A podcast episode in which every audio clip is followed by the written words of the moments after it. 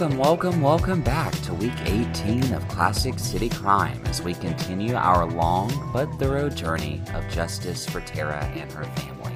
Now, before we go any further into this episode, I wanted to take a moment to recenter on Tara and who she was. You know, when I started this podcast, that's what I wanted for it to be Tara centered. And after all, she is the reason we're all here and why we've built this community together. We did that really well in the beginning, but I think we all have, for good reason of course, gotten caught up in the who done it and the theories that we forget we are not only speaking about a victim here, but we're speaking about someone's child, someone's sister, and many of our listeners' friends. If you haven't seen Miss Virginia's letter to all of you, be sure to find it on our Facebook, or if you're on our email list, it should be in your inbox. I want to say before I move on to please hang on for this episode because in the end, we're reviewing the highly anticipated phone records of Tara Louise Baker. I recently uncovered a memorial that was held at the University of Georgia School of Law a couple of months after Tara's death, where one of Tara's roommates, Ashley, who you heard from in prior episodes, really spoke to who Tara was and how her death not only impacted her, but those around her.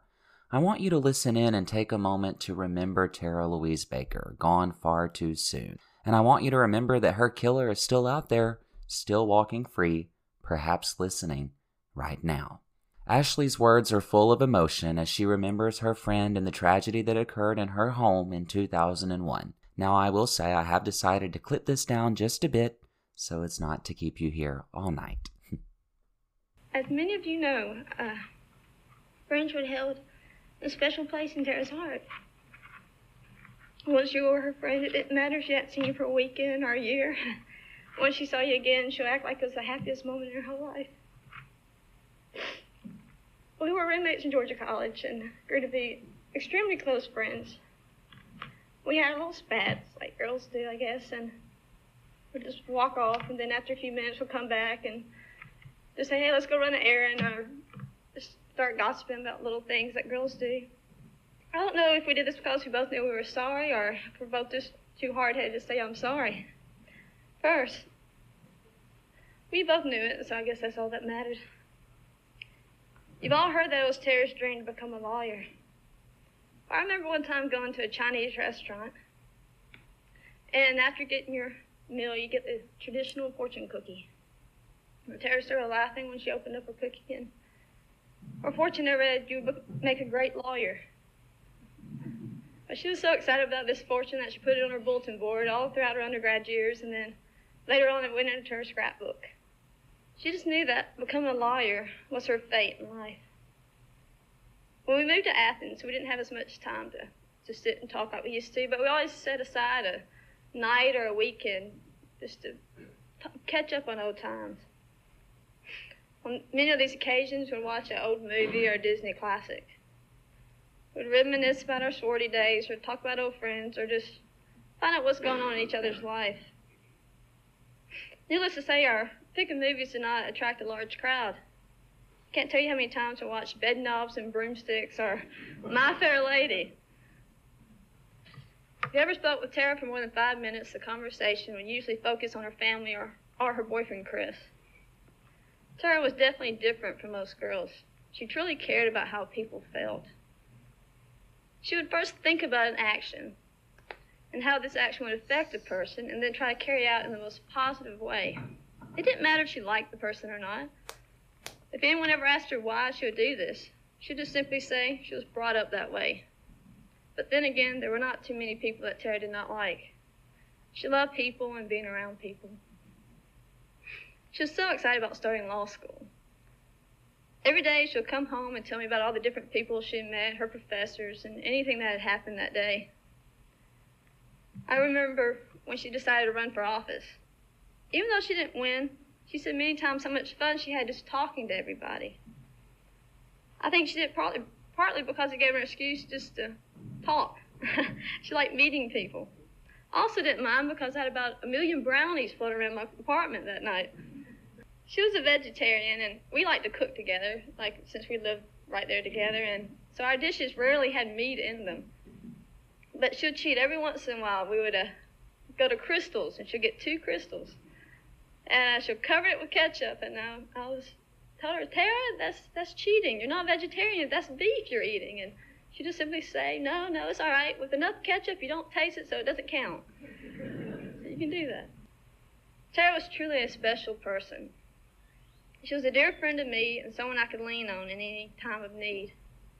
Special friendships teach you lifetime lessons, things you must build upon to have a solid emotional foundation. I feel that it's important to accept the lesson, love the person, and put what you have learned to use in other relationships and areas of your life.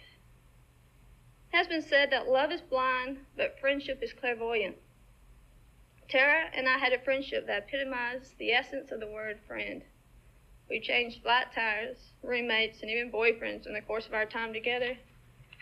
We supported each other through a few sad times, but even more wonderful times. There, there are very few pictures in my scrapbooks that do not include Tara somehow. Tara would be thrilled to know that so many people are expressing how much they care about her today, all of whom she would call her friends. I thank God that He gave her to us for this short period of time. My friend Tara Baker will always be remembered. So, while there were some classmates who also spoke, I want you to hear from someone else who got to see Tara in a professional setting and got to see just how dedicated she was to the law and her studies of it. She is the attorney for whom Tara worked for in the real estate department at Fortson, Bentley, and Griffin. With all we've heard about the firm and the people who worked there, I found her memories to be so full of love for a coworker they all lost far too soon. This past week, I was thinking about what I wanted to say this afternoon, and I came across a quotation in an old newsletter that I think precisely describes what I want to say about Tara Baker. It's a quote from Leo Tolstoy. It says, one can live magnificently in this world if one knows how to work and how to love. In my observations of Tara over the time that I knew her, I believe that she did live magnificently, if too short a life, because she knew how to do both of these to work and to love, and to do them well she was interviewing for the position of legal assistant in our real estate department of our firm. And I have to admit, I was a little bit skeptical about her plans to attend law school. You see, it wasn't the first time that I'd sat across the table from a bright young college student who talked about their desire to go to law school and to work in a law firm and f- figure out what real lawyers did before before going to school. It was obvious that Tara had worked hard to get to that point. She had an outstanding resume she had a strong grade point average, and she was poised and articulate. But I thought to myself, well, we'll see about law school. I, I've heard this before. But what I didn't know about Tara Baker was that she definitely would attend law school, and not just talk about it. Going to law school was a part of her life's plan for many years, and she knew how to work hard to achieve that goal. I learned over the year and a half that Tara worked in our office that she lived that way. She didn't talk a lot about what she was going to do. She just did it in her quiet, unassuming way. She wanted to become familiar with our community and save some money to help her with the expense of law school. She went about doing the work she was employed to do, and she did it very well. She was hardworking and intelligent, and diligent in her attention to details. Tara had a great desire to do her job well, and when problems arose, to handle them quickly and efficiently. She performed each task she was given with great care, even those that she may have been overqualified to do. Tara understood that the practice of law is a service profession, and she had the perfect demeanor for it. When she was accepted to law school, she came to tell me that she'd be leaving our firm to start as a first year, and I thought how I had certainly underestimated that quiet determination that she had. I also remember in her initial interview that when we were finishing, our office manager asked the question she always concluded an interview with Do you have any questions about the position? Well, I'd been interviewing assistants for about 10 years at that point, and no one had ever asked a question. So I was getting ready to leave, and all of a sudden I heard Tara say, Well, yes, just a few. And she got out her notebook and she went down a list of very pertinent questions. Well, I sat down thinking, Wow, good for you. Don't you don't you be afraid to ask those questions and don't you be intimidated. What I didn't know about Tara Baker was that she wasn't easily intimidated by anyone or any, situ- any situation. She wasn't intimidated by the fact that the University of Georgia would receive hundreds of applications of qualified students. She knew she had what it took to be accepted. She had the quiet confidence of an intelligent, motivated person who knows how to work hard to achieve their goals and who knew how to make the necessary sacrifices to succeed. I believe Tara lived her life magnificently because she also knew how to love. It was obvious that she loved her family and her friends. She spoke of them often and shared the details of their lives with us in our office. But I think the love she exhibited was a basic love of other people, demonstrated by respect and kindness. I can remember sitting in my office and listening to her at her desk and just admiring the depth of her patience with clients and the warm greeting she had for everyone, even those that called numerous times a day. I remember thinking, how can you be so nice at the end of the day when you've put in a hard, hard day and answered that phone thousands of times? Yet it never occurred to her to be anything other than cheerful and helpful and always professional. The last time I saw Tara was a few days before her death, and I feel so fortunate to have had the chance to visit with her. That afternoon, I heard the conversation outside my door take on an excited, happy tone, and I knew nobody was working, so I went out to see what was going on. And there was Tara, smiling and laughing and catching up with her former coworkers. We had a typical conversation that one might have with a first year law student. She was worried about her grades, she complained about her professors, and she looked forward to the weekend when she would celebrate her birthday. We laughed about how much her social life would improve when she finished that dreaded first year of law school. It is still inconceivable to me that Tara won't finish her first year of law school, that she won't graduate, practice law, get married, or have a family. The last time I saw her, she was so full of life, full of hope, and full of promise. I find myself thinking about her every day and wondering how to come to terms with her death. I know that won't happen for a long time, but what I do know now about Tara is that her short, precious life was lived magnificently, characterized by the way she worked hard to achieve her goals and distinguished by the loving way she treated others. Thanks for letting me start this episode out by sharing this with you. I just really felt it was important to my mission and our mission to remain focused on Tara, that we reflect not only on how she died and Tara's death, but in the days that followed and how hard those were for her family and friends. And remember that reliving it for this podcast is not easy either. I continually express my gratitude to all parties for their honesty, their bravery, and yes, their emotional strength. With that, when we come back, this week we're going to take a dive into the bit of data you've all been waiting to hear about the phone records. I have them, and I'm finally comfortable in telling you what the facts of their contents have to say about the case. Who was Tara really calling the week of her death? Who was she not calling? And what did the people she spoke to remember about those encounters? Get your notebook ready. We'll be right back. Alright, I have to tell you about Grand Preserve, a place where luxury meets apartment living.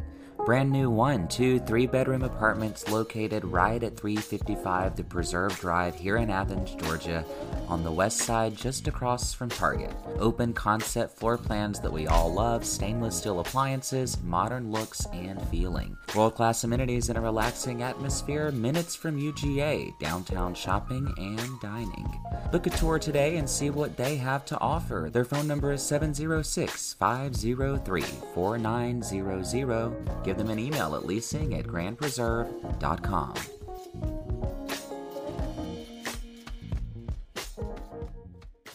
I just want to take a moment to remind you before we dig back into these phone records that you can join our Zoom tomorrow, Friday, with some of Tara's family, her roommates, and Lauren, her former coworker. They're all going to be on answering your questions, so be sure to get your ticket on our Facebook page under the events section there.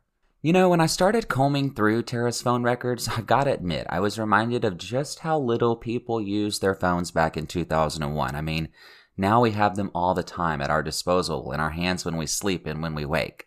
And as you can imagine, Tara's home phone is filled with much more information than her cell phone. Though I do believe Tara's cell phone records do contain vital clues as to the timeline surrounding her death. So, what I'm going to do here is remind you of some of the events surrounding each day to help us fill in the gaps a bit and then compare those with the phone records. Now, we might have discussed the timeline before, but that really pales in comparison to what we have now with the numbers, the calls, the lengths of those calls, and who made them. When you look at these phone records in person, there's one thing that you'll see over and over again a lot of one second and zero second calls indicating the receiving party didn't answer. And again, that's not unusual for 2001 when folks weren't necessarily attached at the hips, or should I say hands, to their phones. So, pins up, let's go. Monday, January 15th, 2001. It's Martin Luther King Jr. Day, so that means Tara nor her roommates had class, and they were actually all at home for lunch. This is something that Valerie actually said was a rare occurrence for them, so it was a nice day. Valerie's mom, while making her own notes about the podcast and the case, thanks Miss Linda, I appreciate you, actually recently remembered a detail that Valerie and Ashley initially told police. They remember Tara getting a call around lunchtime, which is indeed the first notable call of the week. It's from Katie, Tara's law school friend, who was last with Tara at the law library. Now Katie's become a dear friend of mine, and this call came in from her around 12:40 p.m. and lasted around 20 minutes. I asked Katie if she recalled what the conversation was, and of course she couldn't remember. It's been quite a long time, but she did say it probably was some rant or rave about school, which I can totally empathize with. Now, the interesting thing here is that immediately after this call, Tara tried calling her mother, who didn't answer, and then she called her father, who answered, and she spoke to him for 57 minutes at 1:05 p.m.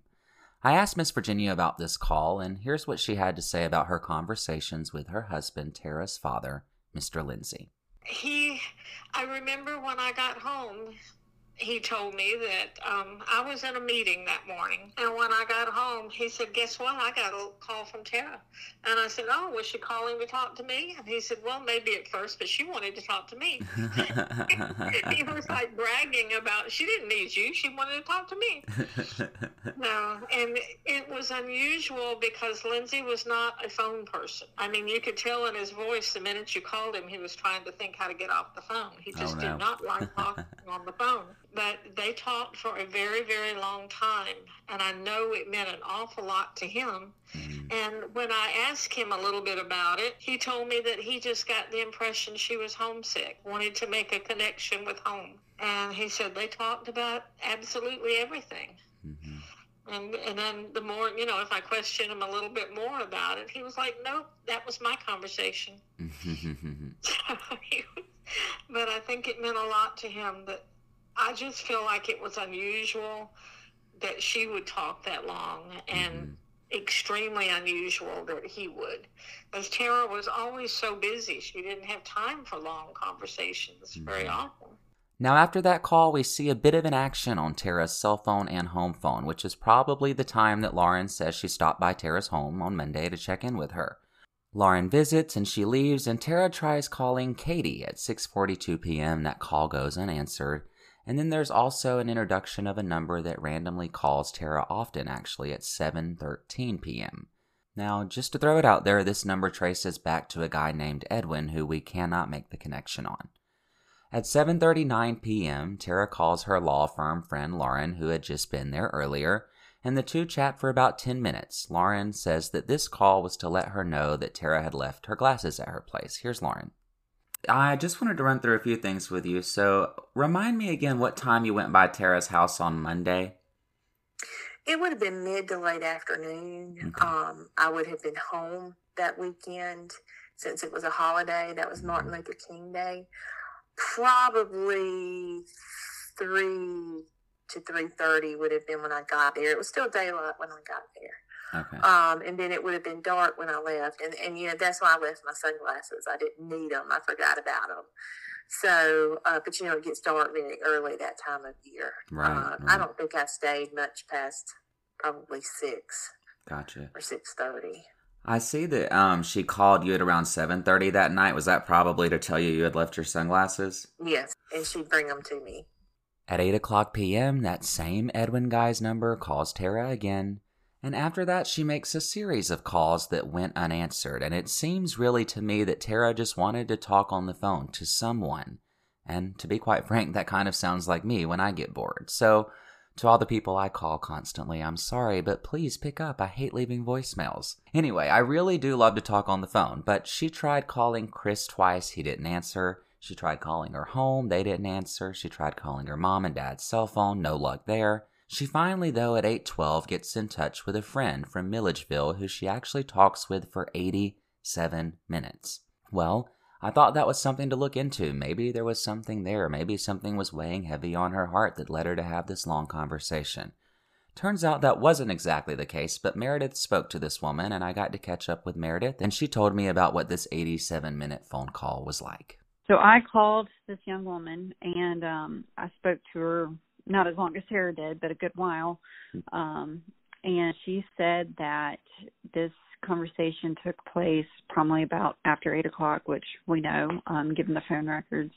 And she said it was a blissful 87 minutes uninterrupted of just a good old catch up between friends. Um, they spoke about so many things. Um, this young lady had recently gotten married, and Tara, in her 23 years of wisdom, apparently imparted mar- uh, marital advice to her. Mm-hmm.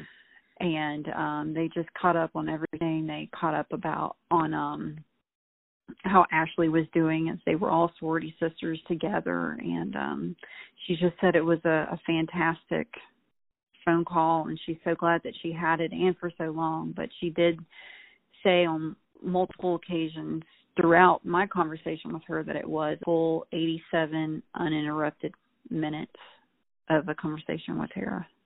Hmm. But nothing was wrong, nothing was awry, nothing. No, she said Tara was seemed happy. They talked about Chris and how they were, you know, thinking about marriage, but you know, obviously Tara wanted to finish law school first and get that under her belt. Um, and she said it was just a, a nice long conversation where they just caught up with each other's lives because it had been a while since they had spoken. That call ends. Tara and Katie play phone tag again. Tara calls Chris twice. She gets on her computer at 10:13 p.m. for about 17 minutes and that's Monday. Remember, it was a holiday, therefore every single phone record for the 15th comes directly from Tara's home phone. There are no cell records for January 15th. All right, I hope you're still with me. We'll get through this together, I promise. Keep your notes going. Here we are on Tuesday, January 16th, 2001. That morning, Tara misses her call on her home phone from someone at Fortson Bentley and Griffin at around 9:06 a.m. Keep in mind she doesn't work there at this time, but she is still planning a birthday celebration with some of them for Friday night, with a group that includes Lauren and the attorney we've talked about quite a bit. At 9:12 a.m., Tara also misses a call from Chris on the home phone. As for Tara's cell phone records for around this time on Tuesday, there are about six blocks with no number on it from about 9 a.m. until 12 noon. I'm not sure what that means. Are the phone records redacted? Are there texts? I'm not really sure. Regardless, the activity picks back up and is identifiable around 12:27 p.m. on Tuesday when Tara calls the attorney we've discussed. She then tries calling Lauren, her law firm friend, twice, and I asked Lauren about these calls too.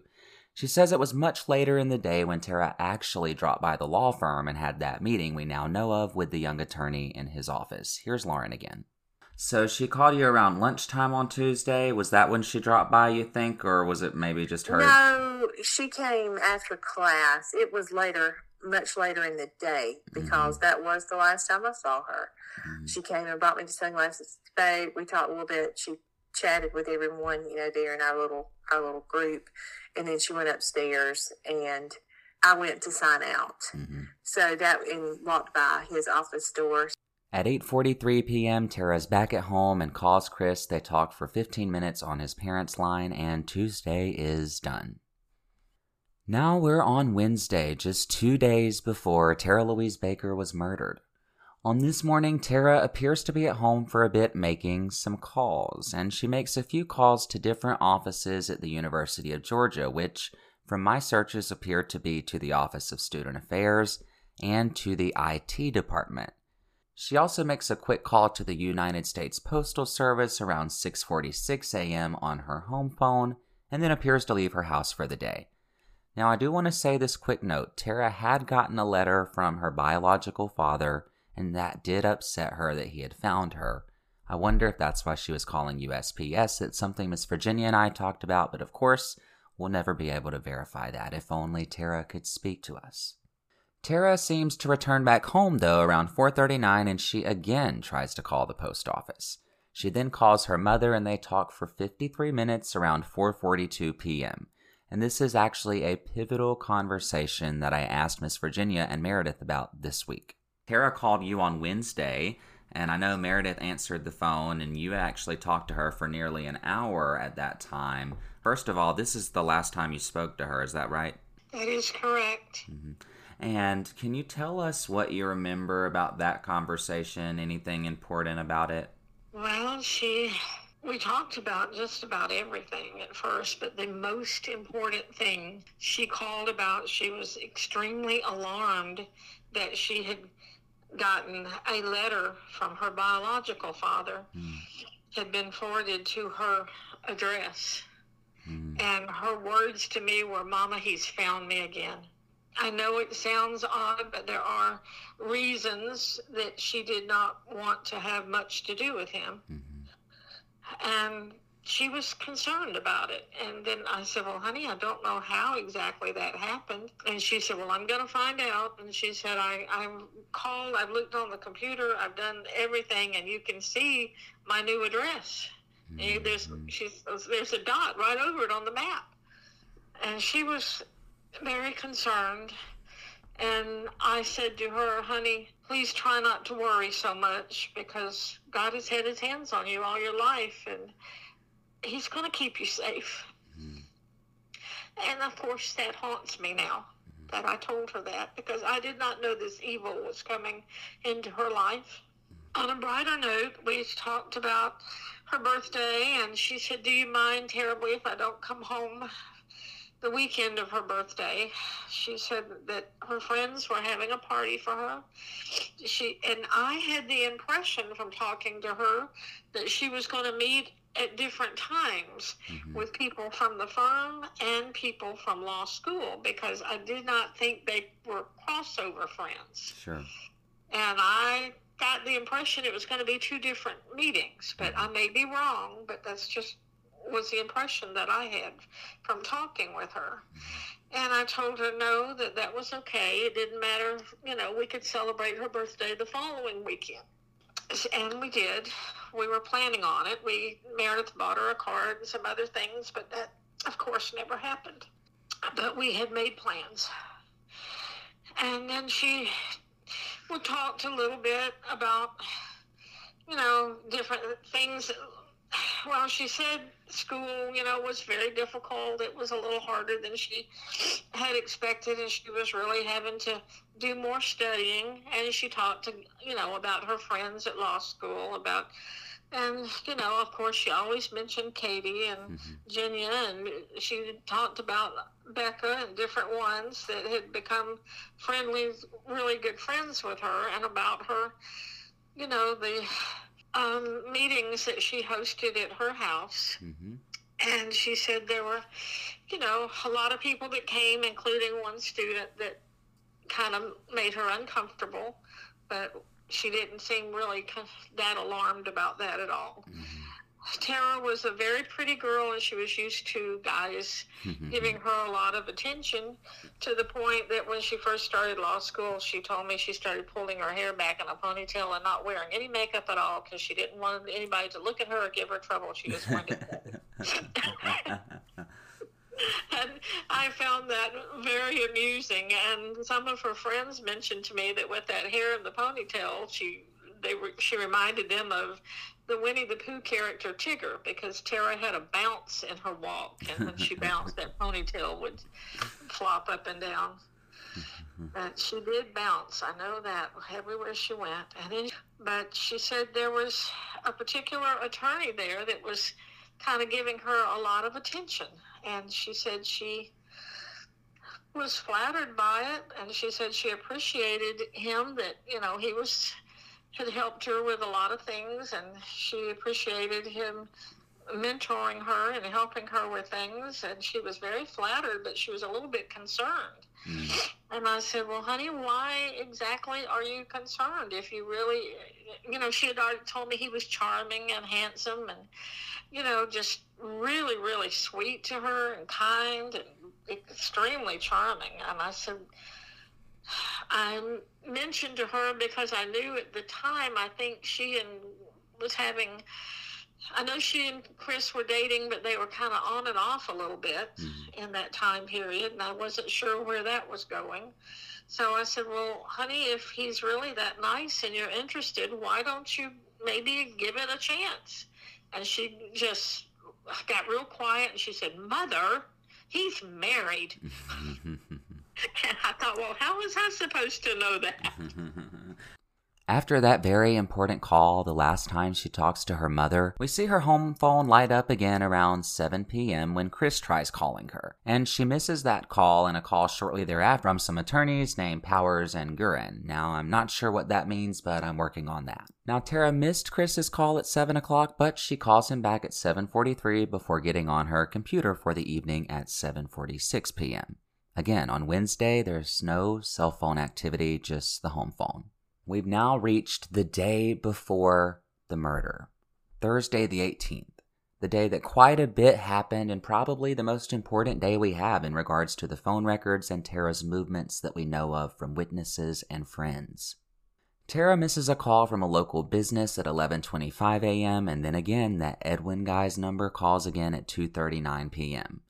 We see some cell phone activity from Tara around 4:07 p.m. and she tries calling both Lauren and the attorney twice. On the 18th, it looks like she called you and the attorney both back to back around the same time. Um, do you remember what that was about, or if she had got actually got in contact with you? I don't remember. I would have been at work at mm-hmm. that time. I know I was at work. it looks like I believe she she called my home number, and I would not have been at home. Of course, I was sitting. I think I was sitting at the front desk. Yeah, it looks like home day. and cell. And then she called my cell phone. And at that time, you know, like we've said so many times before, you just didn't keep mm-hmm. your cell phone on you. It would have been in my purse in my desk drawer. So I'm guessing I missed both those calls, and I'm sure that was more of us trying to. Co- we had been playing phone tag, mm-hmm. trying to coordinate, finalize the plans for Friday because we had changed up locations, and we had been kind of playing phone tag. And I don't think I talked to her. I think we kept missing the call. We kept mm-hmm. missing each other. Yeah, I think that is what I'm I saying. Work, she was in class, you know, I was at work, and it was we were just missing each other. And if she called the office, I probably would have picked. You know, I would have been able to mm-hmm. to pick mm-hmm. right up. Now that it looks like that number she called to the attorney was his direct line at the firm. Got it. Got it. I see. Tara's home at 4:33 on Thursday as she talked to Chris for 22 minutes before calling him on his father's phone a few more times around 5:16. Well, first of all, Chris, how are you doing? Good to talk to you. I know we got to meet in person. That was pretty great. Uh, good to talk to you again, man. Yes, sir. Same here. It's a pleasure. Yeah. It's, uh, I'm, so, I'm so happy to, uh, to put a face with a, with a name. Yeah, absolutely. Absolutely. Well, one thing I wanted to ask you about, you know, I see that you and Tara had typical conversations. It looks like your conversations usually ended not too late at night. It looks like Tara's night usually ended with her on her computer. I'm going to guess studying. Um, but you know, there's there's this average pattern of you both talking until about seven, eight, nine o'clock at night, and then you know doing studying or whatever. Um, but specifically, there was a string of calls that you all had at 4:30ish on Thursday. So Thursday afternoon, the day before the fire. Do you remember anything about those calls um, and and what you might have talked about with Tara? You know what? They were pleasant conversations, um, normal. Mm-hmm. She uh, she talked about you know her day, school, what she was getting into that evening as far as studying, and I talked about my day and uh, how my day had gone and normalcies like that. But um, you know, nothing really out of the ordinary. Mm-hmm. Mm-hmm. And um, we have a witness that talks about Tara maybe shopping um, around the time of five o'clock ish, um, and there is a break in your phone conversation from around four fifty five to five sixteen. Do you remember anything about her going shopping that afternoon, or going to the grocery store, or what she might have been doing there? Yes, yes, I do. Um, I do recall actually being on the phone with her, and there was a point in time she had she was either coming in contact with or she was approaching uh, a fellow classmate, um, you know, one of her girlfriends, um, and we kind of, you know, we kind of got the phone and said our goodbyes and you know, I love yous and and so forth, and um, and I left it at that. So uh, I do recall her running across someone that evening, mm-hmm. that afternoon. Um, and did you know she was going to study at the library that night? Yes. Okay. And one more question I have for you, Chris. Did um, did she ask you to come over that night since she was going to be alone, anything like that, or what? What was y'all's next plan or move as to seeing one another? No, we um, we were looking forward to that weekend. Mm-hmm. Um, I was heavy into work, um, trying to get things caught up. I was obligated, had to make you know get things completed. Mm-hmm. And uh, she was she was hard in studies. Um, I knew she was going to be in the library that evening late, uh, so it just it didn't work out for us. Mm-hmm. You know, um, obviously we can look we should have, but we weren't. We didn't have any plans mm-hmm. uh, to get together that evening. We were really anxious for the weekend, mm-hmm. but um, but no, sir. She had, she didn't ask me to come over, and I wasn't expected to. Mm-hmm. We uh, we knew where we were, and we both had responsibilities we had to take care of. And when you didn't hear from her after the law library, I mean, you didn't have any concern because that was, I mean, it, I mean, on paper, it's pretty much your normal routine, right? Yes, sir. Okay. That's normal for us. Like we, you know, we we kind of handle things very adult, you know, for as really young as we were, I would say, is we handled our business and we knew that we both had responsibilities and as we settled in for the evening and felt comfortable with that, we, we carried on. And uh, so let's think about that. She calls him at 433, calls him back at 516. There's a break in here which perfectly fits for Tara to have gone to the Walmart as the witness reported, located not far from her home and recently built. Tara doesn't talk on the phone again until 626 and then around 7 connects with her computer, which we can assume is connecting at the UGA library with Katie and Eugenia. So this part of the timeline really adds up. There are two more of those blank squares though for 6:29 and 7:07 p.m. on Tara's cell phone that I can't identify. But the last thing we see on Tara's phone records, the last known call Tara Baker made according to the documents I have looking at both her cell phone and her home phone records was to her law school friend Katie Lonstein at 9:46 p.m. when she called her from her cell making sure Katie had made it home safely. So we can assume then Tara made it home sometime after 9:46 p.m. But for the rest of the night there's no other home or cell phone activity, no computer activity connecting to the internet. I asked Lauren about this because I couldn't find that 11 p.m. call she missed from Tara, nor the calls early the next morning that she said she returned. And she was very happy to address this for me when we caught up today. The last person that I have Tara calling either on her home or her phone records is the 943 call to Katie. Any anything on that? Well, I mean, she called me and it was something I discussed with the detectives. Mm-hmm. Um, I remember it being on my phone. I woke up the next that Friday morning early and saw it, and that's what prompted me to start trying to call her back. Mm-hmm. Um, you know, like we've said, cell phones, you know, were so primitive then. Right. Um, I just I don't know if the records don't show if the call was not picked up, if it was I, I just don't know. I don't know how to explain it, but I know that she somebody called me from her number. Mm-hmm, mm-hmm. So here's the bigger bombshell about the phone records. Both Tara's cell phone and home phone were very active on Friday, the day of the fire, after the fire was discovered.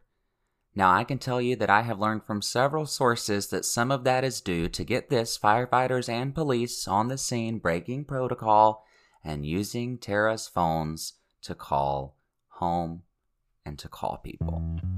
But what else do you see? Some unusual laptop activity that will raise your eyebrows yet again about another person of interest we've probably already discussed. A person of interest whose laptop was taken from a certain law firm.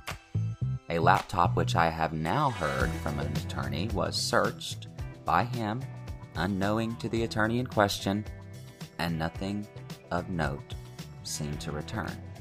But we know Tara and him were emailing on January 9th, 2001. You know who he is, all of this and more next time on Classic City Crime. I'm Cameron J. Classic City Crime is hosted by me, Cameron J, co produced and designed by Kyle Kazaya. Make sure to visit our website, classiccitycrime.com, where you can sign up for our insiders email list and check out more information on the case.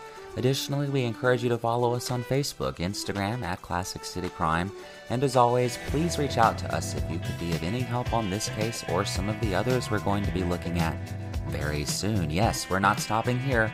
Season 2 coming 2021. We'll see you right back here next week.